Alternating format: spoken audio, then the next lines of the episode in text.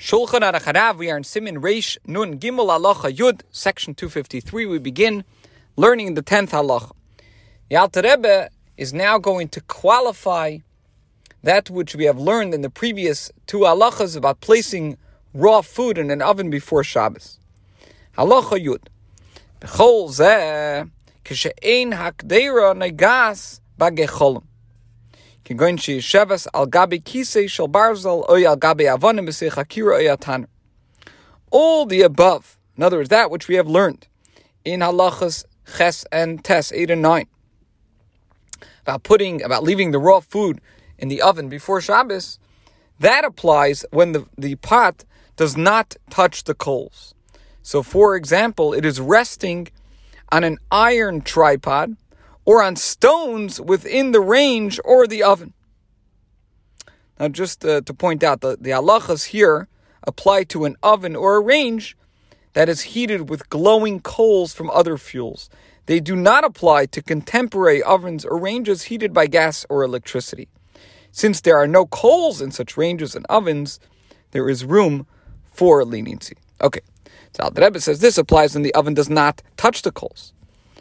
Like, for example, again, it's on an iron tripod or on stones inside the oven or range. If, however, the pot is resting on the glowing coals themselves, even if they are partially extinguished or covered, it's forbidden to leave the pot there in all cases, even if the person feels that further cooking will be detrimental to the food.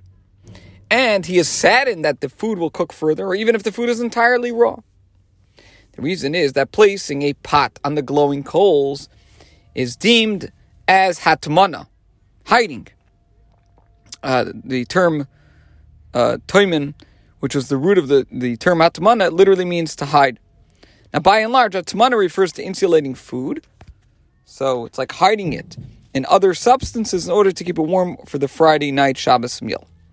So, by extension, the term is also used uh, to refer to placing food on sources of heat, as we are mentioning here. So, the, the, the glowing coals, that's uh, uh, putting, excuse me, putting the pot on the glowing coals, that's called hatmana, hiding. In other words, you're hiding a portion of the pot on top of, of, of the coals.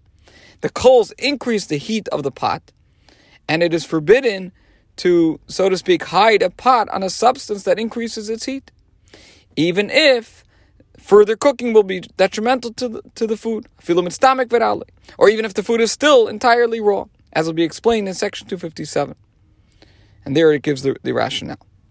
There are authorities who differ with the above, and they maintain that it is only forbidden uh, to be matmin, to hide a pot on a substance that increases its heat, when one covers it with a substance that can be moved, and that envelops the entire pot to the extent that the pot is entirely covered by that substance.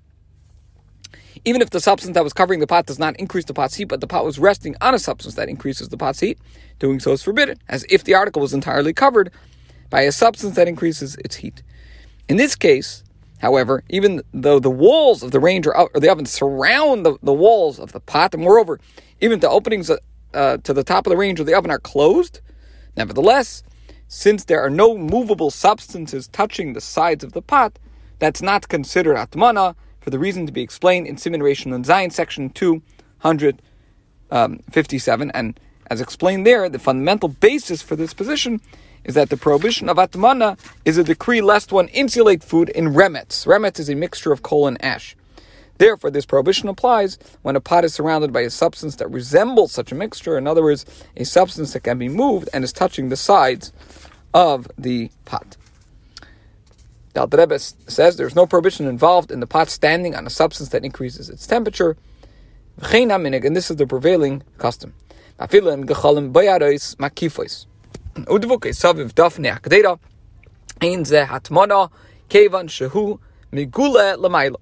Even if there are burning coals surrounding and touching the walls of the pot, that's not considered atmana, because the pot is open from above. In such a case, however, a Jew is forbidden to remove the pot from such a setting on Shabbos, since by removing the pot, he will inevitably also move the upper coals. They're going to fall on the lower coals and extinguish them. Moreover, as a matter of course, the upper coals will burn more powerfully when stirred in this manner. Even though the person does not intend to stir them, it is an absolutely inevitable consequence of his actions, for it is impossible to remove the pot without stirring at least some of the coals. Mitzvah we will continue this halacha and tomorrow's shiur. This concludes today's shiur.